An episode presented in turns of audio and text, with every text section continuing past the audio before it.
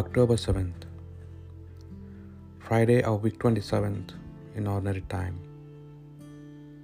Memorial of Our Lady of Rosary. A reading from the book of Acts.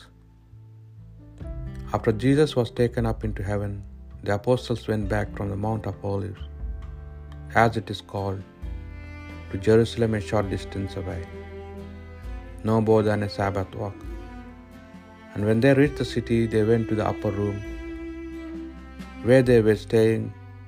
There was Peter and John, James and Andrew, Philip and Thomas, Bartholomew and Matthew, James son of Alphaeus, and Simon the Zealot, and Jude son of James.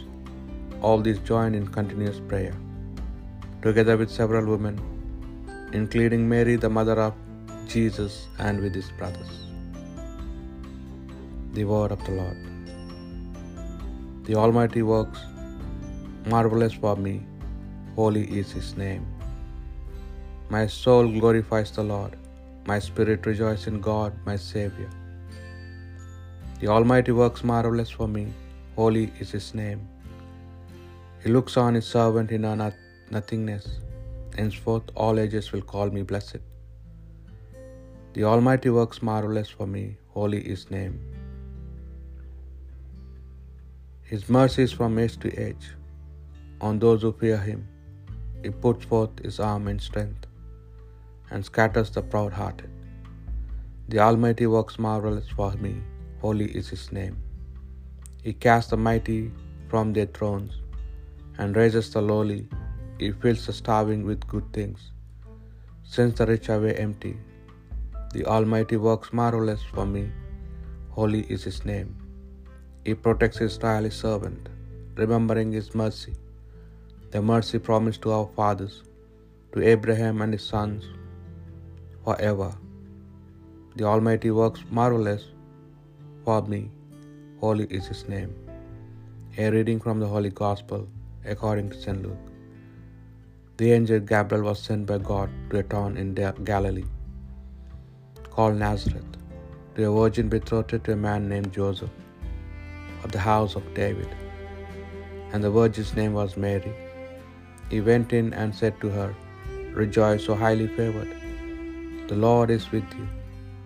She was deeply disturbed by these words and asked herself what this greeting could mean. But the angel said to her, "Mary, do not be afraid. You have won God's favor. Listen, you are to conceive and bear a son, and you must name him Jesus. He will be great and will be called Son of the Most High.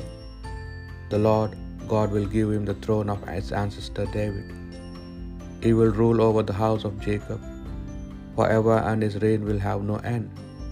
Mary said to the angel, "But how can this come about, since I am a virgin?" "The Holy Spirit will come upon you," the angel answered, "and the power of the Most High will cover you with its shadow. And so this child will be holy and will be called Son of God. Know this too, your kinswoman Elizabeth has in her old age herself conceived a son, and she whom people call barren is now in her sixth month, for nothing is impossible to God." "I am the handmaid of the Lord," said Mary. "Let what you have said be done to me."